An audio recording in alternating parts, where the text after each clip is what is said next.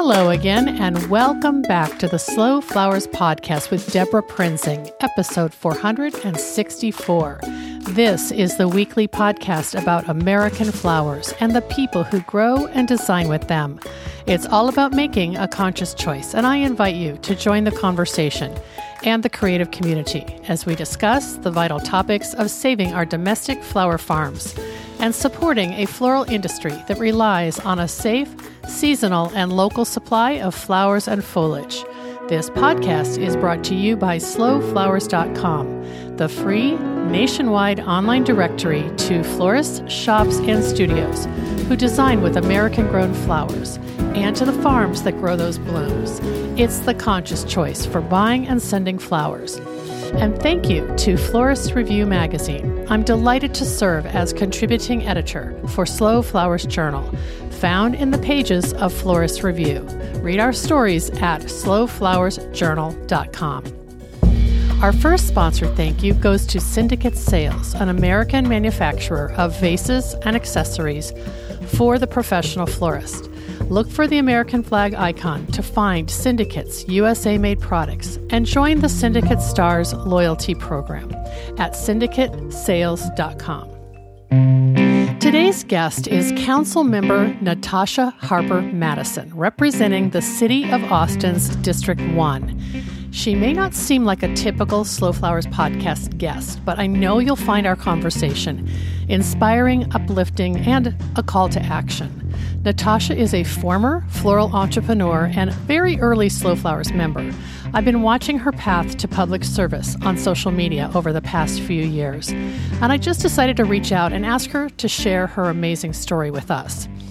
As you will hear in the conversation that we recently recorded over Zoom, Natasha and I originally met when she joined Slow Flowers through her Austin based wedding and event business, Eco Chic Flowers and Events, later rebranded as The Floral Engagement.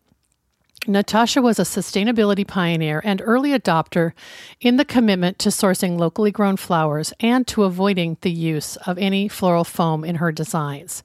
You'll hear us talk about her friendship with Mickey Blake, inventor of Floral Soil, a company here in Washington that had once developed a plant based foam alternative to single use plastic options on the marketplace. Mickey was a past guest of the Slow Flowers podcast back in 2014 when we were huge supporters of her effort. Sadly, that project is no longer operating, but I just wanted to mention it because it's yet another thread that connected Natasha and me with a shared mission for sustainability.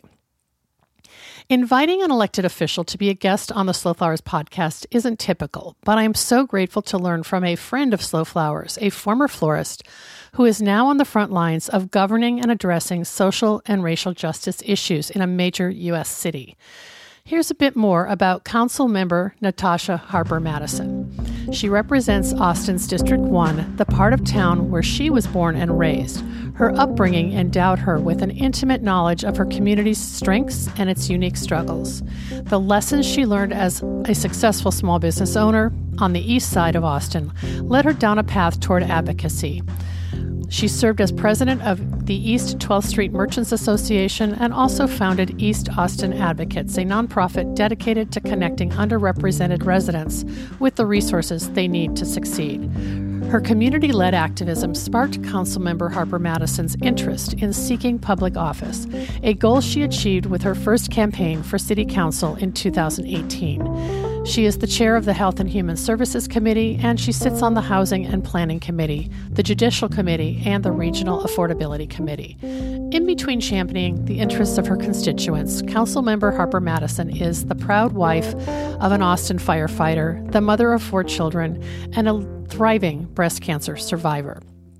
Let's jump right in and get started, and please visit DebraPrinzing.com for the episode 464 show notes, where Natasha has shared some photos and links that you'll want to see.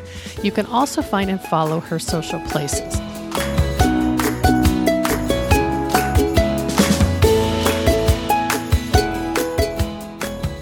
Welcome back to the Slow Flowers podcast with Debra Prinzing, and I am so excited today to introduce a very special guest, Council Member Natasha Harper Madison of the city of Austin, Texas. Hi, Natasha. Hi, Deborah. It's a pleasure to be here. Thanks for having me. Oh my gosh, it's so much fun that we're doing this. I really thank you for taking time to to visit with you uh, uh, and let, let our listeners hear from you. Uh, just as a way of background, I was telling Natasha this is one of those "Where is she now?" stories because you uh, were a very early member of Slow Flowers, um, probably in 2013, 14, 15, in there. So, uh, what are you doing as a council member in one of the largest cities in the country, in Austin. Give us a snapshot of how that all, you know, I guess how that happened and what that means, what kind of role that is, because it's this is like a pivotal time for you to be in lit- city leadership. Yeah, my my timing was impeccable, especially as a first timer to politics. So, uh, oh, so to talk about the trajectory that landed me here. Well, yeah. so like you said, you know, I I was trying to find anybody who could, you know, offer me some inspiration, information, education about sustainably sourced plants and flowers. And of course, I stumbled on a hard copy of Flower Confidential. Oh, a- Amy oh, Stewart's book. Amy, yeah. yes. And so I was reading this book and just really trying to figure out, okay, so now what do I need to do? And I found the 50 mile bouquet. And then I found a, a you know, a couple other sources of inspiration. And I was like, okay, so this is a thing. And that to say, I, I tried, you know, everything I could to um, appeal to the folks in the event space and the brides and the event planners to really go that extra mile and make the, you know, what was frankly a marginal additional investment in mm-hmm. flowers that were just better for the planet. Mm-hmm. Um, but like you said, I was an early adopter, maybe too early. Um, it was one of those things where there just wasn't the appetite for it yet. Um, so as a small business owner, that that was not sustainable. Um, what was so okay? Well, well, let's just just dive into this. Your company at the time when I met you was called Eco Chic. Is that correct? Right. Correct. Okay. And when did you? Um, what years were you operating Eco Chic? So I started Eco Chic um, in 2011. Um, and then uh, in 2014, a business partner and I um, took Eco Chic and made it something new and different and interesting. So we retooled it. Um, and there was a business we were working on where, um, well, I won't tell the idea because I haven't seen very many people doing yeah, it yet. So maybe you'll do it. Back to. That'll be so your next chapter. we had this project. It was called the Floral Engagement, and the Floral Engagement um, was set to launch on the 17th of September in 2014 and I was diagnosed with a late stage, fast growing breast cancer three days before. And oh my so gosh. We really just had to shut everything down in that September of 2014. And uh, honestly, I, I never looked back, you know, during the course of treatment. And, you know, they, like my mom says, that, that chemo killed that cancer, baby, but it almost killed you too. You know, it was really, it was not what I expected as a person who was just so vibrant and energetic and healthy and athletic and I just didn't expect for it to wipe me out like it did. So. And, and young. I mean, you're. You, I was 36 years old. Yeah, you're you were a young mom basically, um, not yeah. somebody you expect to. I don't know. I, I, maybe that's a misconception that cancer only attacks you know the elderly. I know that's not true, but you weren't expecting to have poor health. Well, and the truth of the matter is, it's happening more and more frequently these days. And it would the irony though was at the time um, both between you know really wanting to dive into getting people committed to you know sourcing local flowers, plants and flowers. Um, I was also on a campaign against floral foam at the mm, time, mm-hmm. which is how I met Mickey Blake mm-hmm. up in Washington. And, you know, and, and, and, a continuation of me watching your work and some of the others who were doing work in the space. And so, you know, I had just done this pitch competition um, there was a, a, an incubator called a Vende, and so my project for a Vende was a, a, a, a product that would be similar to floral foam, but that would be biodegradable and non carcinogenic. And then I got cancer. it was just so, you know, bizarre and ironic. And yeah. I mean, you just have to laugh because otherwise you'd be crying. I mean, it's just absurd. I, I laughed. It was funny. it was hilarious. But that to say, you know, post treatment, I really just found myself with the opportunity to face your mortality at 36, to talk to your kids about the possibility of you passing. Um, it really just sort of shifts everything, doesn't it? And I just told myself I, I needed to do something that was fulfilling, that brought me joy, You know, at the time I was, you know, because I was struggling so hard and I was a solopreneur, I was both making bouquets and washing buckets and you know like doing all the procurement and it's it's hard work, right? And so I I just I was looking for something that really brought me happiness and joy and required less from me physically. And so I started volunteering for local organizations. So Austin, we're we're getting close to a million and a half people. Um, okay. We're the capital city of Texas and we're the 11th largest city in the nation. And so there was just, you know, there were a lot of organizations that were really trying to help, you know, advance us beyond our history. You know, a lot of folks only think of Austin as this progressive bastion, you know, without acknowledging that we were, in fact, a slave trading town on the banks of the Colorado River. You know, our history is much like a lot of places in the nation. And so I started doing some anti racist work and community advocacy work. And it was definitely where I was supposed to be. And wow. the more I did it, the more I, you know, helped people and talked to people, you know, I was, you know, drawn to engage with municipal leadership, you know, to really shift policy in a way that made people's lives easier. You know, folks really in the trenches, you know, suffering the manifestations of generational poverty um, it's like you can fix one thing, but there's 19 other things, right? You need a more comprehensive policy to approach transcendence of cyclical poverty. And so the more I engage there, the more I learned about displacement and gentrification and land use. And it was like every everything that I tried to do to help somebody led me down a path of recognition of where the system is failing. It's not this person, it's not this one organization, it's systemic. And so in December of 2017, I said, I'm running for office. And wow. Yeah. and and let me put a pin in that for a second. Had your how long was your battle with cancer and how, you know, how much time had passed before you felt strong enough to do something like that? Um, so I started chemo pretty quick. Um, and so that was in October of 2014. Um, so I had my mastectomy procedure in March. My my surgery date was actually a command, March 4th. And oh, so, beautiful. Absolutely. That was like you're looking for those signs, and that's pretty obvious. oh, I found it. You know, the support that my I mean, I I knew I had a, a great support system. I knew my community was you know, fortified and loving. But I just, you can't know until you find yourself in that sort of position and watch people just really show up to support you. But so that surgery was March 2015. Um, then I went through radiation for several months, which, um, you know, I, I think that next year and a half was just about recovery. Yeah. You know, it, it really took me down, you know. And so, like my visit to Mickey Blake in Washington State, my husband and I, we rented a minivan, put an air mattress in the back of it, and rented a wheelchair, you know. And so we drove up the coast from uh, Southern California. We drove up the coast up to Washington. I remember that. We we didn't remember. Well, we didn't connect, but I think we talked on the phone when you were there. It was yeah, it was. um in the fall of 2015. Is that right? It was. Wow. Absolutely. Oh my gosh. My birthday trip.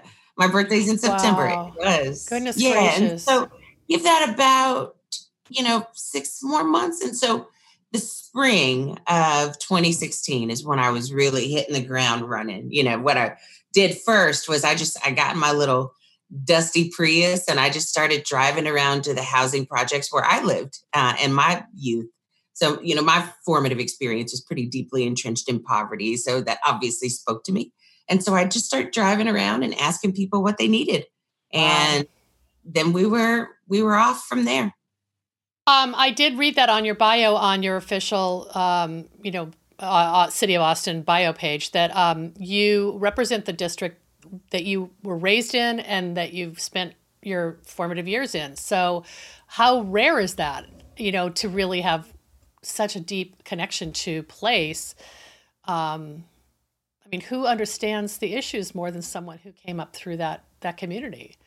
That's really powerful. relatively rare. And then to be honest with you, you know, Austin was Texas in general, but Austin, you know, we're the capital city and we're a major metropolitan city. We were one of the last major metropolitan cities in the nation to adopt a, a, council representation system. What we had was the at large system. And, you know, for years, people complained about the at large system. So, uh, for those who don't know, it basically means you can live nowhere near the district you represent, have no experience, no knowledge of the district you represent. And there was this map that came out that basically showed everybody who served on the city council lived within approximately 2.8 miles from one another in the most affluent parts of town. And so that, that's not What's wrong fair. with that? Yeah. When did that cha- when did that change?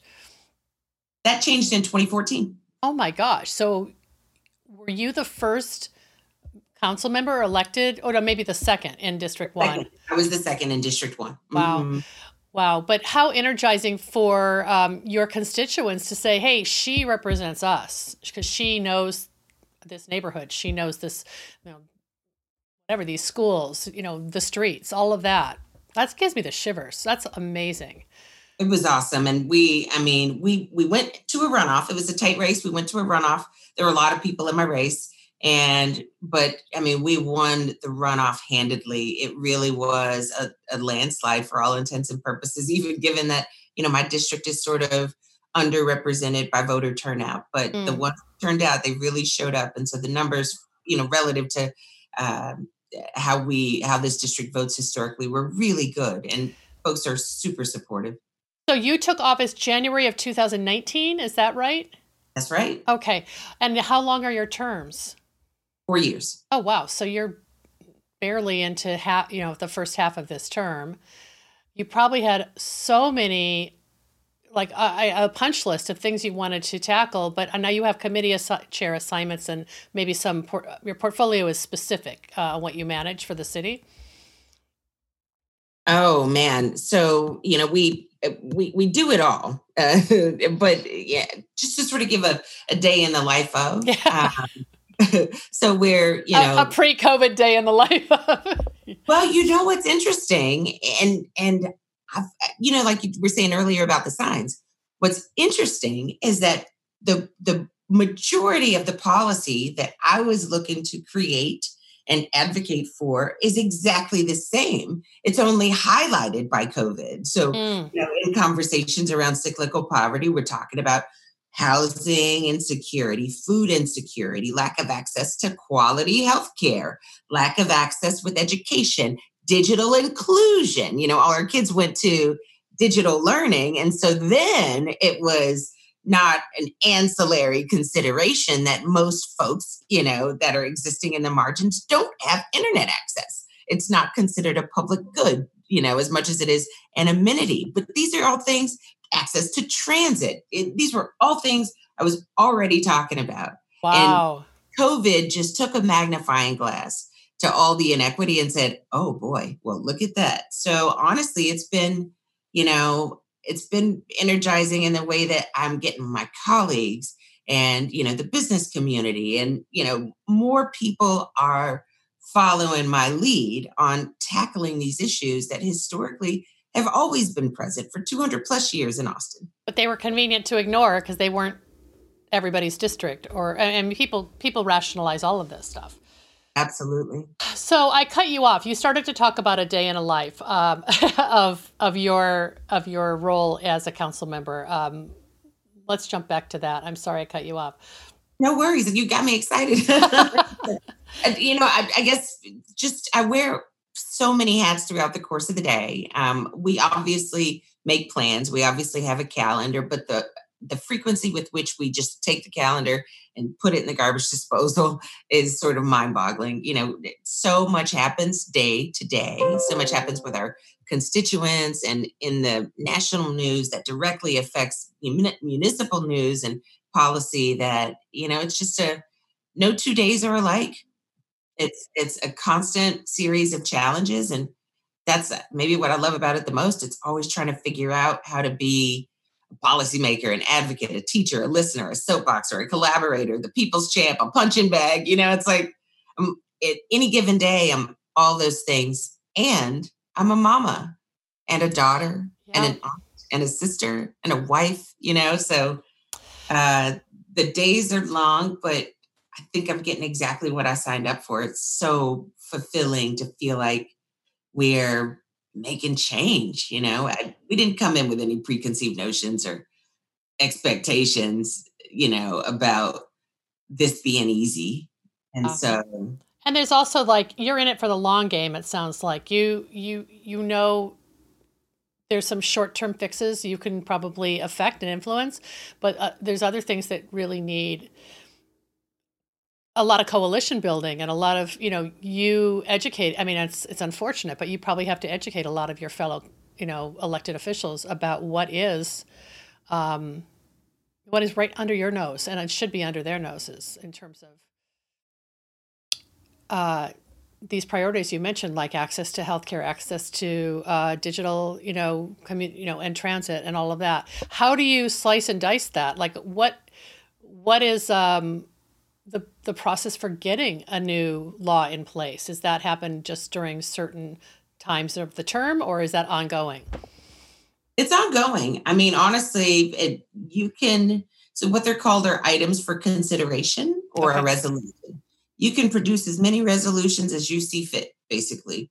Um, I personally have found that as often as you can make changes, shift policy without producing a resolution, um, that's good too. So it's both. It, so it's either, you know, shifting change from, you know, the inside in that way, or shift and change simply by getting with the folks who are the heads of those departments and, you know, introducing to them whatever the shortfall may be or whatever mm. the new consideration may be you know the, the beauty of it is the city's living and breathing you know it's not static at all it's fluid and so things shift and change all the time every day wow Wow, that's interesting. I can see how effective you're going to be that you are at that because you uh, are you're passionate, pers- persuasive. You bring people along. I mean, these are the same things that you did when you were producing weddings and events. Uh, these are just more like important in a way. Not to not to dismiss the wedding industry, but I mean, this is life and death for your constituents, and there's an urgency um, that you must have felt from day one that now now other people are finally waking up and saying, "Oh yeah, Natasha called this out, you know, 18 months ago." Well, so you know, to bring it back down to plants and flowers, like you were saying earlier, like you were saying earlier, I've I'm in it for the long haul. This is a marathon for me, not a sprint. I recognize that I'm planting heirloom seeds whose fruit I will never taste. You know, wow, wow. and I'm well aware of that. Uh, so, but that doesn't mean you don't plant the seed, you know. And so it this this gig is not for folks who need instant gratification. This gig is for folks who are, you know, one of the things my daughter asked me that um, really solidified my decision to run. She said, "Mama, what's Austin gonna look like in 2080?" and I was like, "Oh my gosh, I, I don't know, girl. but this, this girl has a horizon. On, I mean, she's that's crazy. She'll be an old lady in 2080. She, Bless her heart. Yeah, so she sure will be an old lady. And that to say, I I appreciate that she reminded me to think long, yeah. to think big, to think long. I need it. Natasha, how old are your children? You have four children, right? I do. So wow. my this is 10. Next up is 11. And then, so we call them our bigs and our littles. So the littles are 10 and 11. And then the bigs are 20 and 25. Okay. Wow. And um, this changed their lives too. Ma, first of all, your cancer must have been really tough on your family. And then that made them maybe strong enough to be like, oh, well, she beat cancer, so she can uh, win this seat and and help run our city. I mean, it's a family affair, right? Hundred percent. You know, yeah. so their father is a civil servant as well. He's a firefighter, and so with his schedule, he's twenty four on, forty eight off. That was going to be an adjustment. Um, with you know recognizing just how much time was going to need to go into this, that was going to be an adjustment. Recognizing that I would be in the public eye and that people can be really mean And that was going to be an adjustment, you know? And so we definitely made the decision as a family. There was no, we didn't go into this lightly. We, we talked about the pros, the cons, we made a list, and we decided that at the end of the day, one, representation matters. I am the single Black council person on a 10 member council. If you include the mayor, that's 11. I'm the single Black council person uh, in the 11th largest city in the nation. What Had I lost the, I'm sorry, go ahead. No, I cut you off. I finished finish your thought. I was going to say, had I lost my race, my opponent was Latinx. Had I lost my race, we'd be sitting here in 2020 with, you know, zero Black representation on the Austin City Council. And so that was one of the things that was just at the end of the day, we as a family said, no, we representation matters. And we need little Black girls to see a Black woman doing work that's extraordinarily important and being in a position of executive leadership. So that was really the thing that even my baby girl was the one who's like, Mama, you have to do it. You oh, know. So, oh my gosh. Yeah. Uh, what I was going to ask you is, what is the roughly the percentage of Black residents uh, in the city in terms of like re- talk about representation? Is it twenty percent or something like that, or? Um, it was 20% in 1979. In 2020, it is 7.8%. Austin is one of the only major metropolitan cities with a declining Black population. Um, Seattle would be another one, right? Mm-hmm. Seattle. And a lot of it has, I mean, isn't it a lot of it because of housing costs and gentrification and, um, you know, lack of access to Absolutely. Transportation so or jobs. Super. Austin's history includes redlining to the tune of state mandated segregation with a document. It was called the 1928 Master Plan. In the 1928 Master Plan, it uh, basically determined that all residents of African ancestry needed to live in one part of town. The part of town that we were relegated to was called the Six Square because it's six square miles that constitute the historic African American Heritage District. And so there were freedmen towns all over the city.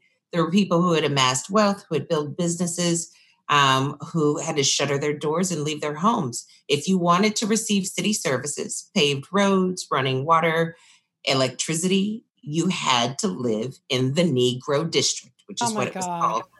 And so the Negro District became, you know, Black people did what Black people do. We're resilient and we make a way out of no way. We historically always have. And so the Negro District had thriving Black businesses. Um, I think per capita, we have some crazy, you know, number of uh, cemeteries and churches. There's a church on every corner in this square. Um, so we had thriving businesses. We had you know, uh, people were able to worship. Uh, we had schools, people were able to be educated. And just as a community, we had created this, you know, it was like we took this place that we were relegated to, but then we made it ours, you know. Right. And then, sure enough, you know, as uh, prospectors do, they recognized in the 80s that this was going to be extraordinarily valuable land one day. You know, it, it's less than a mile away from downtown. You know, if I stand in my front yard, I can see the downtown skyline. And so it's they started making property then. Hot property. But, you know, do you think these people invested in, you know, taking a, a community that was really starting to feel the pressure of a hundred years of disinvestment, intentional disinvestment, you know, and so failing infrastructure and people having difficulty maintaining taxes and some of the other, you know, things that come along with right, yeah. Disinvested in. And so do you think they came in and repaired that and offered people the opportunity to thrive and be economically independent? No. They bought property and bought more and bought more and bought more and rented it out substandard conditions, barely habitable for two and a half decades until it was time to cash in. And then cash in time came, and these little 800 square foot pier and beam bungalows got replaced with 3,700 square foot McMansions. And, you know, the, there was a an ordinance by way of um, something like a, an item for consideration. We passed legislation around um, McMansions. We have a rule about it now, but that to say, there was no rule for a long time. There was nobody advocating for communities of color and people just existing in poverty because, you know, despite popular belief, not all poor people are brown. And right. so, yeah, that, so, it, it, but it's, it's, it's not unique. Austin's not unique, oh. and this part of town is not unique. It's happened all over, you know, town, and it's basically anything proximate to downtown got. I mean, the the prices hiked, the taxes hiked, and people can't afford to live in the city anymore. So, you know, the Austin metro area has more than 7.8%, but Austin proper right. has 7, 8% because people just moved out, you know, where it was more affordable. So that six block or six square area, is that your district? That is a part of my district. Um, um, my district is actually um, one of the largest. I have 46 square miles that I represent.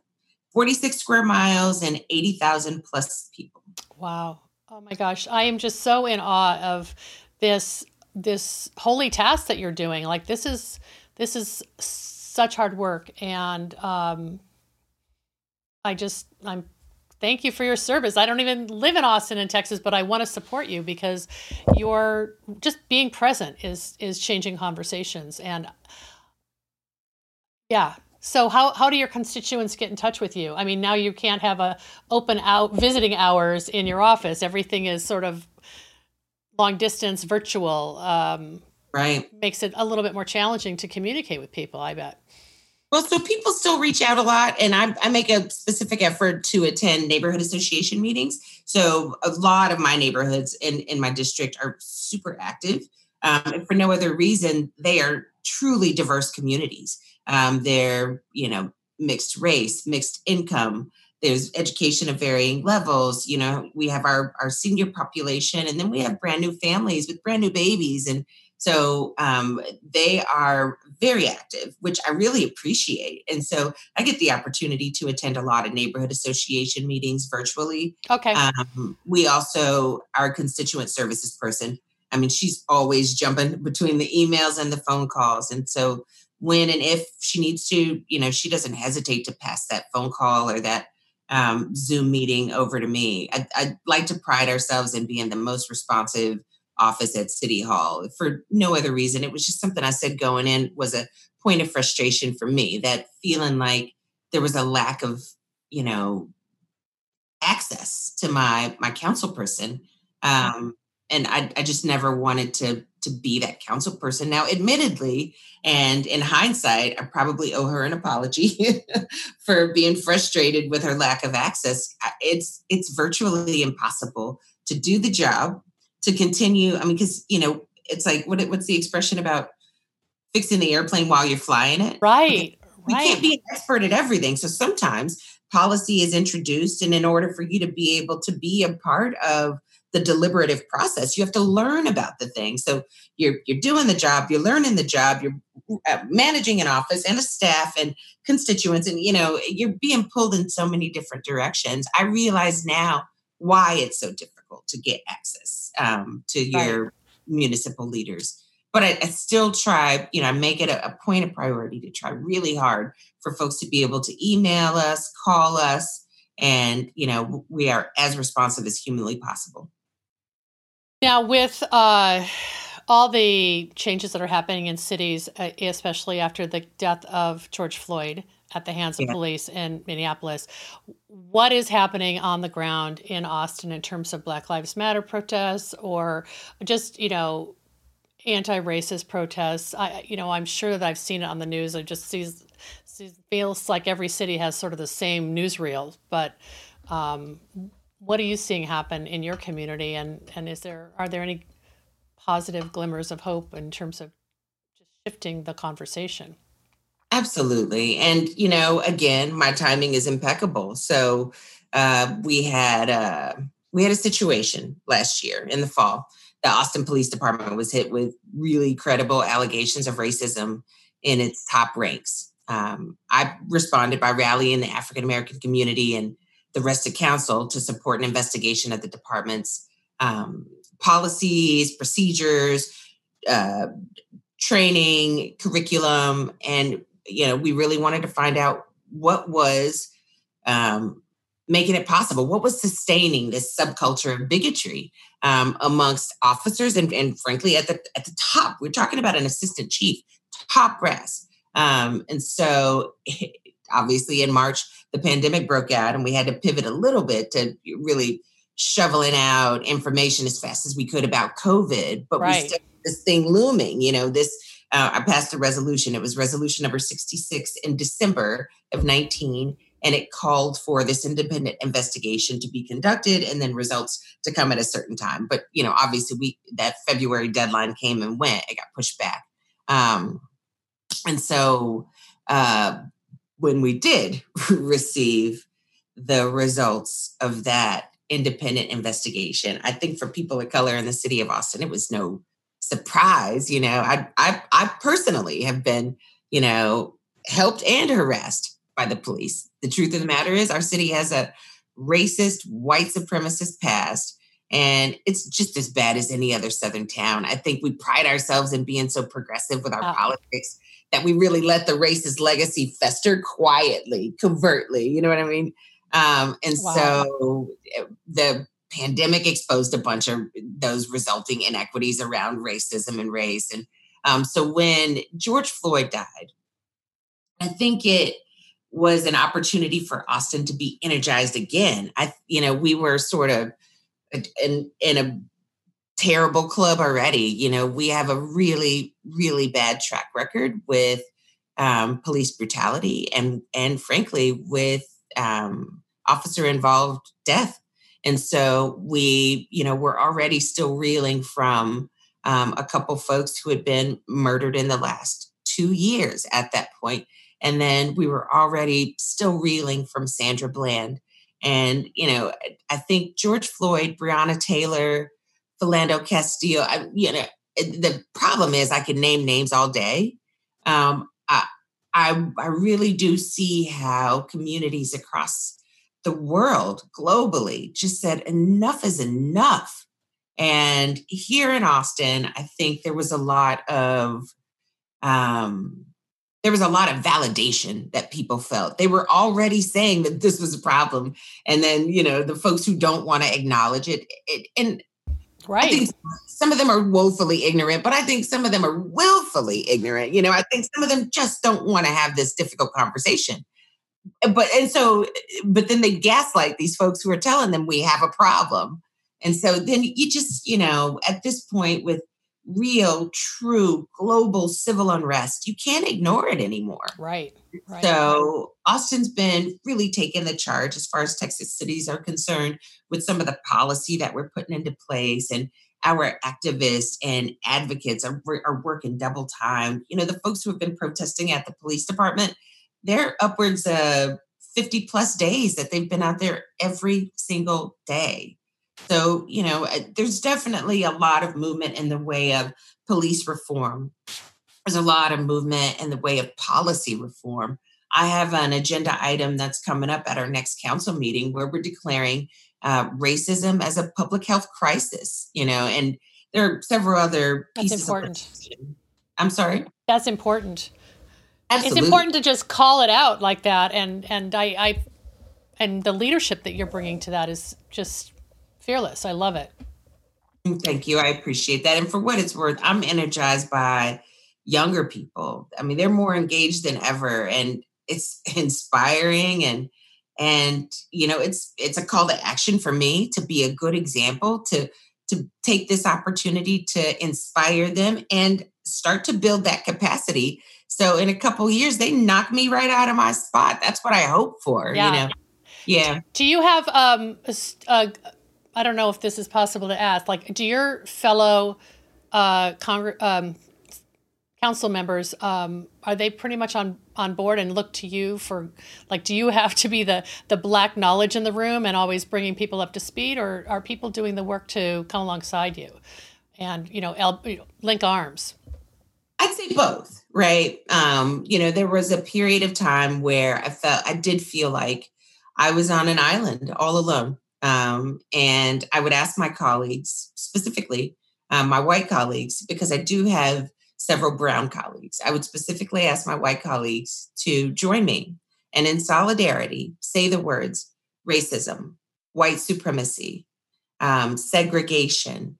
And eh, because so often I was saying it and it really made me an easy target, right? Mm-hmm. Really made the gaslighters um, uh, day to be able to call me a race baiter and uh, I, an identity politician and you know these kinds of things but I, I, I know what's really behind that the truth of the matter is though when you when you have so much coming at you exclusively you know there were people who were attacking my appearance uh, who were you know bringing up stuff about my family it, it really got ugly there for a minute um, and i i was asking a lot uh, of my colleagues to really join me and there were some who did and some who were slower to come around and then in, I guess it was, I think October, somebody uh, at City Hall called me a nigger to my face. Um, called me an uppity nigger, is a what she called city me. employee. Oh no, this was oh. a, a, a citizen. Oh, a citizen. Uh, okay. That to say though, I when I shared that with my um, colleagues, it definitely sort of shifted their realization of the difficulty that I face that they just don't. Um, right. And then you know the the issue happened with our police department, and what happened there was our assistant chief was. It, it basically came to light that he had very liberally applied the use of the N word to describe the president, um, my predecessor, uh, his colleagues, his subordinates, you know, and that our chief knew about it you know? And so that really blew things up too to rec i mean you couldn't ignore it.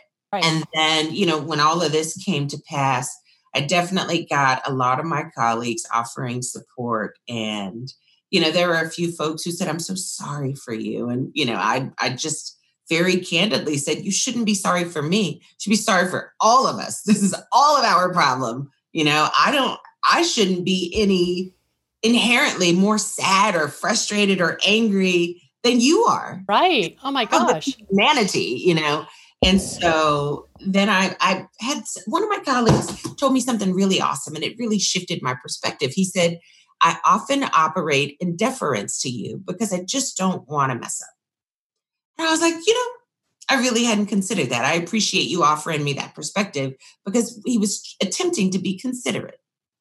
And so I just offered him, you know, my blessing to do your best. And if and when you do something that offends me or wasn't, you know, comfortable, I will say so. I'm not shy, but don't let that make you silent, you right, know? Right. Don't let operating in deference make you silent. Wow. Um, just quickly on the police investigation, you said it was stalled because of COVID, but have you received the report from that independent investigation? We did. It's Lisa Tatum um, was the independent investigator, and she re- re- uh, produced a, a, almost sixty page report that is extraordinarily damning. Um, her summary of the investigation was: she said it felt like I was um, it felt like I was, oh, what's the word I'm looking for? Uh, an honorary. It felt like I was an honorary detective who was assigned an outdoor crime scene after it had rained heavily twice. so a lot of stuff had uh, been hidden and like or washed away. Like she couldn't find some of the evidence that she knew had been there. Is that what she meant? Exactly. exactly. And there were people, there were officers, you know, various, you know, like disciplinary forms or things that they had signed who said, I know I signed that form. Many, many records just disappeared. And uh, one of the things that she pointed out in the report, which, you know, definitely reflects itself in how many people were willing to come forward and self identify, um, was that people are, you know, the rank and file are extremely afraid of retaliation and um, about their prospects for advancement in their career, which is terrible. And so now we're in the second wave, uh, which is a really thorough audit of our cadet class. What are they being taught? Who's teaching? Um, under what circumstances? How much time is being spent on the various parts of the curriculum. If we're spending more time on the weapons training module than we are the de escalation module, that's a problem. And so the independent body that's conducting the audit, they basically said, we need more time. This is a mess. So what we did was, I mean, we already, by way of my resolution number 66, we delayed a cadet class that was supposed to happen in um, uh, in July, or we considered mm. um, delaying a cadet class that was supposed to happen in July. And by way of the their latest report that said they're nowhere near done, we definitively delayed that cadet class that was supposed to happen in July. And you know, as we approach August, there's a cadet class that's supposed to happen in uh, late October, early November. I don't know that that will happen either. To be honest with you, because I mean, because you don't want them to be trained in the with outdated uh, incorrect methods when you're trying to affect training to be inclusive and balanced um, going forward. Absolutely. I mean, we're on the precipice of truly transformative change in how we view public safety and law enforcement. Why would we keep plucking right you know, off of that rotten tree? You know, it's not bad apples. The whole tree has disease. Yeah, it's, don't fill that conveyor belt with new cadets who are going to learn the the wrong information. Exactly. Wow. Oh, that is so profound. Uh, the it is almost I, I don't know how you get through the day. You are just poised and beautiful and confident and i'm sure there's days where you just want to curl up in a fetal position and get under the desk and say oh my goodness. I mean it sounds like family is really important just to keep you sane and and just be surrounded by people who believe in you and and not just family but constituents. What do you do to what do you do to like take a mental health break? Do you just you said you have a new property so you probably aren't even gardening or anything like that well, so it's 108 degrees oh yeah, day. that would be that would be a December activity. exactly. So actually, you know, my COVID activity that I've taken up, and it's become sort of a uh, an all-consuming thing, is you know, I really for a while there, I had started to neglect my health and my wellness. I wasn't sleeping, hmm. wasn't eating well, I wasn't drinking enough water, I was working way too many hours, and I found that you know, COVID only increased my the amount of hours that I was contributing to the workday and and decreased the amount that I was, you know, contributing to my own, you know, evolution as a human, you know, to really just uh, enriching my own life. And so I've started working out, which I mostly do indoors because it's hot. And I've started really exploring healthy foods and, and preparing healthy recipes. And I'm dedicating more time to reading and a lot more time to my my kiddos. And um, my husband actually, as a firefighter, had to move out of the home in March. Um, so I haven't had a hug or a kiss from my husband since March 16th, you know, and so oh, because he is that he's like so exposed and uh, and he's constantly on the risk. front lines. I'm oh. constantly at risk, right? So I'm I'm one of those high risk people. I have uh, lupus. Uh, funny story: finding my lupus on a Monday and then finding my cancer on a Friday is my funny story. Had I not found the lupus, I would not have found the cancer. Um, oh so oh I'm not mad at my lupus. Yeah. but but I, you're I, you're definitely in a high risk health category, is what you're saying. Wow. Right. Wow. So your kids are with you, and your husband has to be in firefighter land. You know, sequestered. He lives in an RV in the driveway. oh, do you get to wave at each other? and we, and we and that's what I was actually that's why I brought that up because oh. we take daily walks. Well, when he's off shift, we take daily walks. We just he walks on one side of the street and we walk on the other. And I mean, oh. we spend a lot of time just hanging out on the porch six foot apart or in the yard or you know I, I think even though we're not physically together i think we're spending more time together than we have in our you know 17 years together. It's it's been pretty interesting to watch some of the yeah. Wow natasha that's amazing.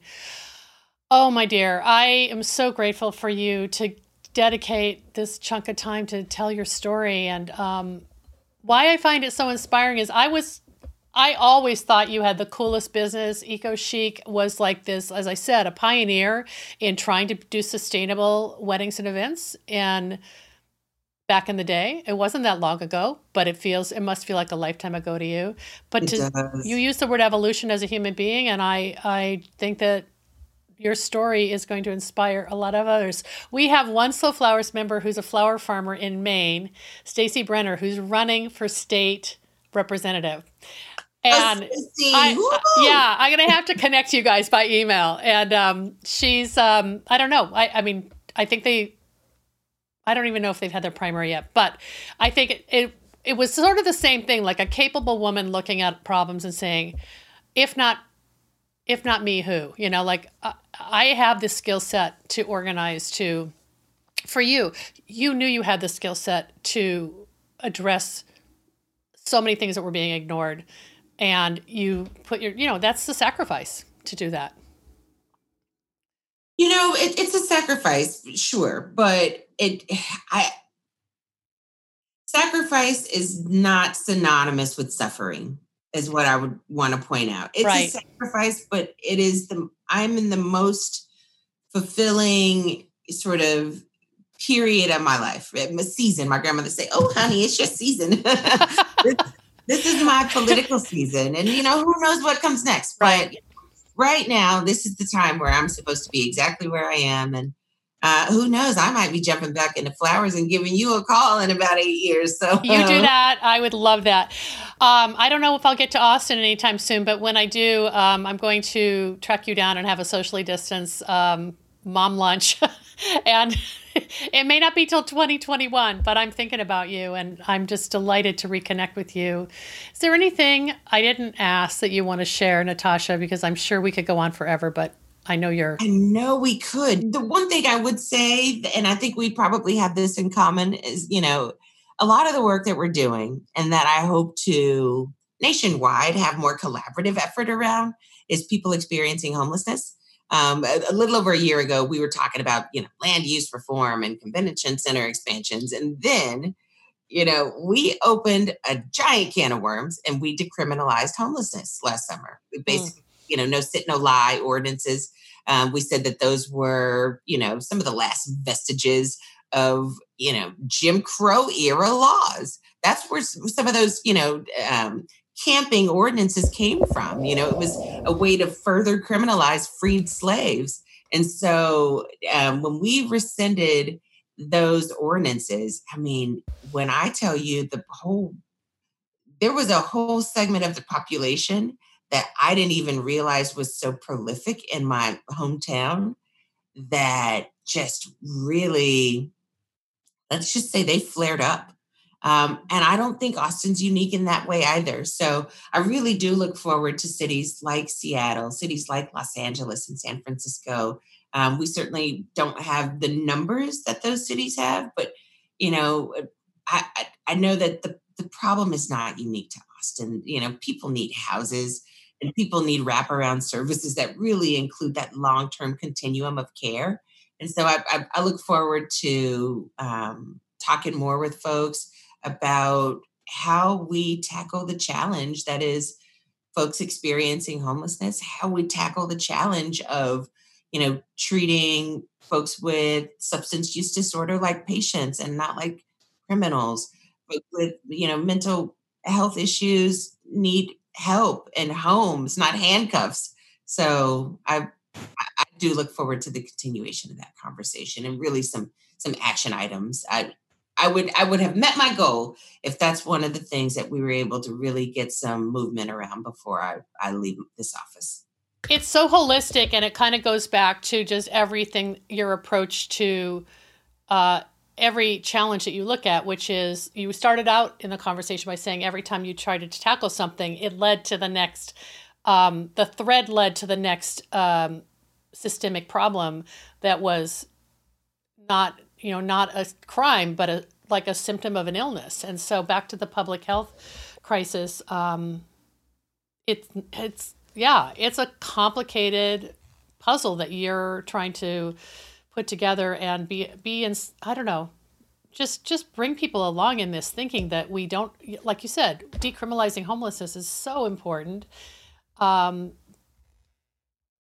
and law enforcement reform needs to be part of that because that's Absolutely. that's not where our your city resources should be going. They should be going to building affordable housing. You and getting people off the street. Wow, it's profound. It's all I can't even get the words out. I'm just so in, in, overwhelmed by all of this. But I adore you. I'm glad to reconnect. I'm sad that we lost track there for a while. I think the last time I reached out to you, I was in Austin in 2016 for the Field to Vase dinner, and I was tr- trying to get you to come. And I think you had a family vacation or something. I went back and looked at my emails to try to see when the last time we connected, and it was 2016. It was actually when you um, officially closed your business, too, I think. Mm, yes. Yep. Well, Wow. I tell you what, I am glad we were able to reconnect. And I hope that the next time we get to chat, we get to talk about flowers. Yeah. I really still just have a burning desire for folks to know more about flowers and where they come from and what the industry looks like and the evolution from us producing our own flowers domestically to them being outsourced and some of the other things that I was able to uncover along the way, like the longest running duty free arrangement ever between our country and a South American country that produces flowers. It's mm. just there's so much stuff that people just don't know. Yeah. And I think if they did, it would change their relationship with flowers. I mm. know it would affect the industry and, and hopefully positively affect our domestic flower production. So hopefully we get to chat about that next time. Let's do it. I thank you so much, and we will um, we'll put all your contact information and uh, not that people can reach out to you to ask you for anything, but just to follow you and support you uh, along this journey. It's been a privilege to talk with you, Natasha. Thank you so much. That privilege was mine. Thank you, Debra. Have a great day. You too. Thank you.